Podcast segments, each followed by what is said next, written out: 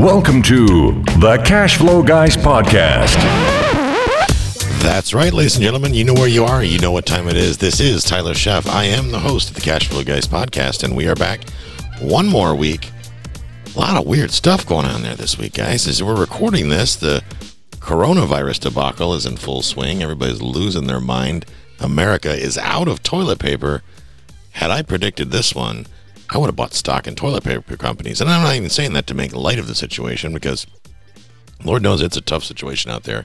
I hope this podcast finds you all well and in good spirits. I hope that you can do your best to circle the wagons, keep your family safe, keep your friends safe, just kind of relax, maybe turn off social media for a few weeks and let things kind of boil over and do their thing.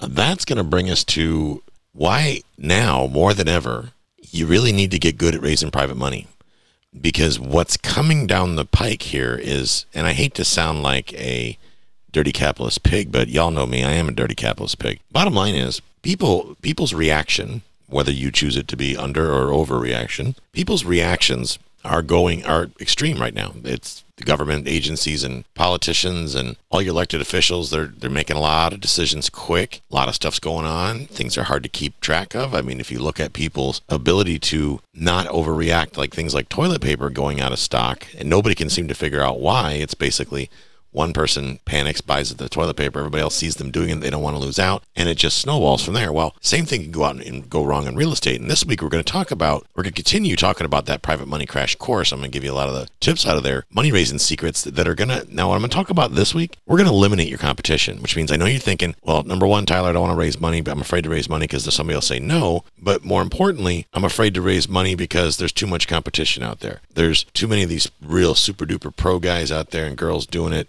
that have been doing it for 20 years and they're going to beat me. Well, first of all, this isn't a race, okay, kids. This is not this is not a race, boys and girls. It is it's a journey. And it starts with you taking the time to number one get the basics down because understand that raising money does not have to be rocket science i understand that a lot of you engineer brains want to make it rocket science you start using big fancy words um, other people get freaked out. They don't understand what you're talking about. People say no because they don't understand. But for those of you that learn to raise money by keeping it ridiculously simple, you will find it being, number one, a lot less stressful. Number two, a lot easier to get to yes. And number three, when you have something to offer in the marketplace that nobody else does, and that could be because they're not willing or they're not able or simply they don't even know it exists to offer in the first place, well, you've got what you call a golden goose. And that's what I want to talk about this week. So let's dive in. This week in the quadrants, now in the private money crash course, I broke it out into four simple quadrants. Okay. Appreciation, depreciation, amortization, and cash flow. Those are the four pieces of a pie. Think of it like a square pizza, if you would, that you can share with your investors. Now, there are specific laws and regulations that say what you can share and when. The best way, I'm going to start this episode. Well, I want you to take write this down. The best way to learn the safe and legal way for you to share pieces of the pie is to have a good, solid CPA on your team. Okay. It also would be a good idea to have an attorney on your team that understands the laws around SEC or Securities and Exchange compliance. Now, that doesn't mean you have to go out and shell out 40 grand for a PPM or 20 grand for PPM or whatever the attorneys charge for PPM. Prices all over the map because not you don't have to do a PPM in every instance. Generally speaking, when you're raising money from groups of people, in other words, more than one person's investing in your deal, you're probably going to need some sort of a PPM or some sort of a, a, filing, SEC filing to make that legit. That's where that attorney comes comes in. So don't think you have to go out and write a check for 20 grand on day one. Instead, go write a check for a couple hundred bucks to get a consultation. Tell the attorney what you plan on doing. Well, I'm going to buy a well, like like Jill and I are getting ready to buy an RV park. We want to buy well, not getting ready.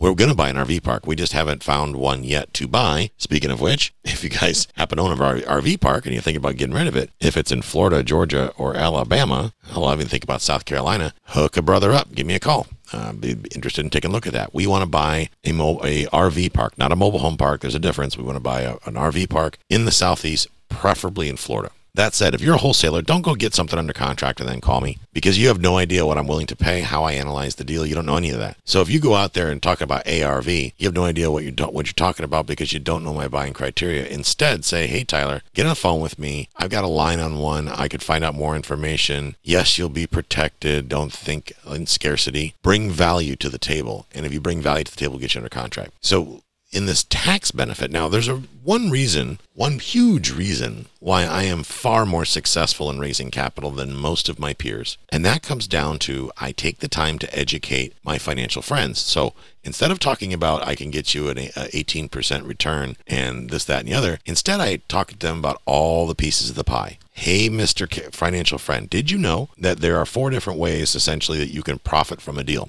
And those four ways are appreciation, depreciation, amortization, and cash flow. Now, last week we talked about appreciation. This week we're going to talk a little bit about the tax benefits, and we're going to talk a little bit about the amortization. So understand this I am not a CPA, I am not a tax professional, I have no licenses that entitle me to give you any tax advice. Therefore, nothing in this podcast is tax advice. When you need an amazing CPA, you need to pick up the phone and call a bunch of them. Find one that gels with you and sit down and have a conversation with them on ways that you can use this section that we're talking about, uh, depreciation, how you can use this to help your investors get better returns. Okay. here's basically what it looks like. When you go buy a piece of property, you get tax advantages for that. If it's a residential property, you have the ability to depreciate that property over 27 and a half years. If it's commercial property, you can depreciate it over 39 years. Okay. How it's depreciated really depends on, and how much depreciation depends on some formulas. Now, the one thing I can tell you for sure is that you cannot depreciate land the reason for that is that the, the reasoning behind that is the IRS feels that land does not go down in value or it doesn't wither away because it's raw land. The improvement or the building, the house, whatever it may be on the land, that can be depreciated because the effective or useful life of the improvement diminishes over time. I think we can all agree on that. You put a house on a piece of property, heck, you put an apartment building on a piece of property, you put any structure on a piece of property, and then you don't do anything to it, guess what happens? Falls apart. So the IRS allows you to uh, depreciate these improvements over a given period of time. Again, there is an I, there is a I shouldn't say again, but there is an IRS publication. It's called IRS Publication 527. So if you go to your friend Mr. Google and type in IRS Publication 527 or IRS 527 or IRS Pub 527. Get the most recent one, 2019, is dated January 29th of 2020. I'm holding a copy in my hand. It's about 30 pages, give or take. Read that bugger cover to cover which you'll wind up being as confused as I was by the time you got done reading that. But seriously, it's it gives you the highlights. It gives you the explanation of how they come up with this and how it applies. I would also, and this is something that I do, and I talk about this in the Private Money Crash course far more in depth. By the way, if you want to get that course, it, guys, it, it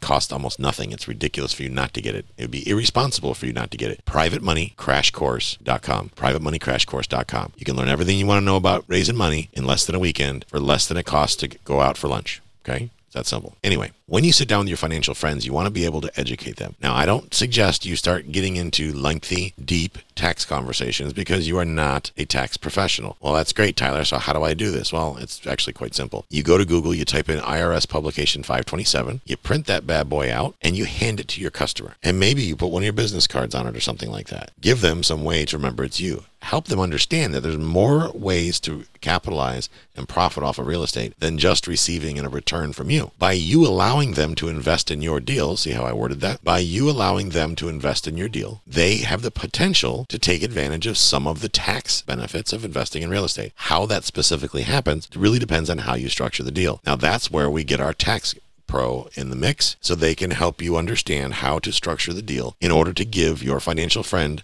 some or all of the tax benefits. Let me break it down real simple for you. Those of you that are out there trying to scratch your head figuring out how you can get your investor that 12% return they want because there's not 12% profit in the deal every month, or there's not 12% of what they invested available to pay them every month or every year, whatever it may be. Here's your solution. Because if you got the tax benefits you can give away, that may equate to a significant piece of, of money. Let's say that equates to 2%. Let's say that somebody's putting in a half million dollars, whatever it may be in their deal, and you can give them all the tax benefits, and that tax benefit earns them an additional 2%. Well, that means you don't have to give them 12% out of your pocket anymore because the fact that they're in the deal, the tax benefits, albeit the IRS, is going to give them 2% of the 12% that you were trying to get them. And I'm not, I'm just throwing 12% out there as a figure. In this market, if you're paying, if, if you're in shelling out 12%, to me, that's a high risk deal. I'd be highly suspect that you'd be able to keep up with that, especially with what's going on this week. My point is this there's more than one pot that the profit money can come out of. And when you learn the different pots that the profit can come out of, I'm here to tell you, not all those pots are going to cost you money. And this tax pot is a great one that's not going to cost you a dime. I have structured deals in the past where I have given my investors ownership of the property and I have given them the tax advantages. Because if I've got several projects going on at once, I can't, there's more tax benefits available to me than what I can capitalize on. This year was a great example. We had an amazing year. We got a lot of stuff done. It's probably the most profitable year Jill and I have had in our lives. It's definitely our, hell, we would fully retire. We're, we're not, we're not doing much anything anymore. That would normally terrify people because of the tax implications of that, right? When you make a lot of money, the government comes by and slaps your wee wee and makes you pay lots of money. Well, when you have a good tax advisor that teaches you how to leverage IRS tax code to your advantage by simply reading the instructions, now you can make decisions all year long that help reduce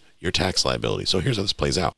You get this IRS publication 527, you print out a copy, you hand it to your potential financial friend, you ask them to read it, and if they have any questions, to get with their tax professional, offer to meet with their tax professional to, ex- explain to that tax professional how, what you plan on doing with the money, how you're going to invest the money, and then put the onus on them to guide their client on which best solution would be out there for them to receive the maximum tax benefits. If you guys are out there doing your first couple deals and you're focused on making profit right now, and you may not have enough assets to really garner much of a tax refund or tax benefit from this, I should say, this deal. So why not give it to somebody who can benefit? Because at the end of the day, that means you're not going to have to pay them as much in a return. Now, how much of a benefit, as I said before, depends on the deal. It depends on the structure, the type of deal, how the profits are going to come back, how you buy it, if it's an entity, not an entity. Those are all questions that we need to get from our tax professional, and they are on a case by case basis. So you can just give them the publication 527, have them go talk with their tax professional, ask, you know, tell them you'd be happy to answer any questions they may have, whatever. This is going to start getting interest, okay? This is because you're talking about giving them something that nobody in the market has even thought about. Stockbrokers can't offer that to their client. Most syndicators do not offer that to their clients. They don't even know it, they don't even think about it half the time. And the ones that do think about it don't want to share it because maybe they're in they're they need the benefit, so they're not willing to share that piece. So they'll have the deal pay for it. But this is a great way, boys and girls, to reduce your investors' tax liability, show them a return that doesn't specifically cost you money. Think about that. What if you could show them somewhere between 1 to 5% higher return to your financial friend than anyone else in the market? I think you're probably going to be the one that attract that that raises all the capital. Call me crazy, but that seems pretty darn logical, doesn't it? Amortization is another one, boys and girls. Sit down with them with amortization. Run, get on a 10b2 calculator. You want to go on my YouTube channel, I have a real simple uh, tutorial. It takes like two, three minutes. Shows you how to calculate a mortgage payment. Sit down with them, show them how interest and, and, principal and interest are calculated, print out an amortization schedule, show them that they get their interest in the front end of the loan, and the principal comes later. Show them and explain to them how amortization works. I break it all down in the Private Money Crash course. I make it ridiculously simple so that you can explain it to your potential client or your financial friend, so you can explain to them where the profit comes from. When people understand where the profit comes from, I'm here to tell you they're a lot more comfortable. They're unwilling to, they're not, not even able to say no because it doesn't make sense to say no. It becomes logical to say yes. Boys and girls, take action. PrivateMoneyCrashCourse.com. That's how you make this happen. You get over there, pull the trigger on the Private Money Crash Course, you consume the information. It's not going to take you weeks and weeks and weeks of study. I've got it set up so it's organized and simple. You get right through the information, sit down with your financial friends. You're never going to have to ask them for money. If you take the Private Money Crash Course, you're not going to have to ask anybody for money. You're going to teach them how their deal can make money, and they're going to ask you if you would be so kind as to do business with them. That's how it shakes out, guys and girls. That's the way you want it to shake out because there's nothing worse in the, in the world than having to beg people for money or having to ask for money. It's embarrassing. It's a, it's just ugh, makes me nauseous even thinking about it. PrivateMoneyCrashCourse.com. PrivateMoneyCrashCourse.com. Get over there, make it happen. Catch up with you next week. This concludes today's episode. You don't have to wait till the next episode to learn to earn.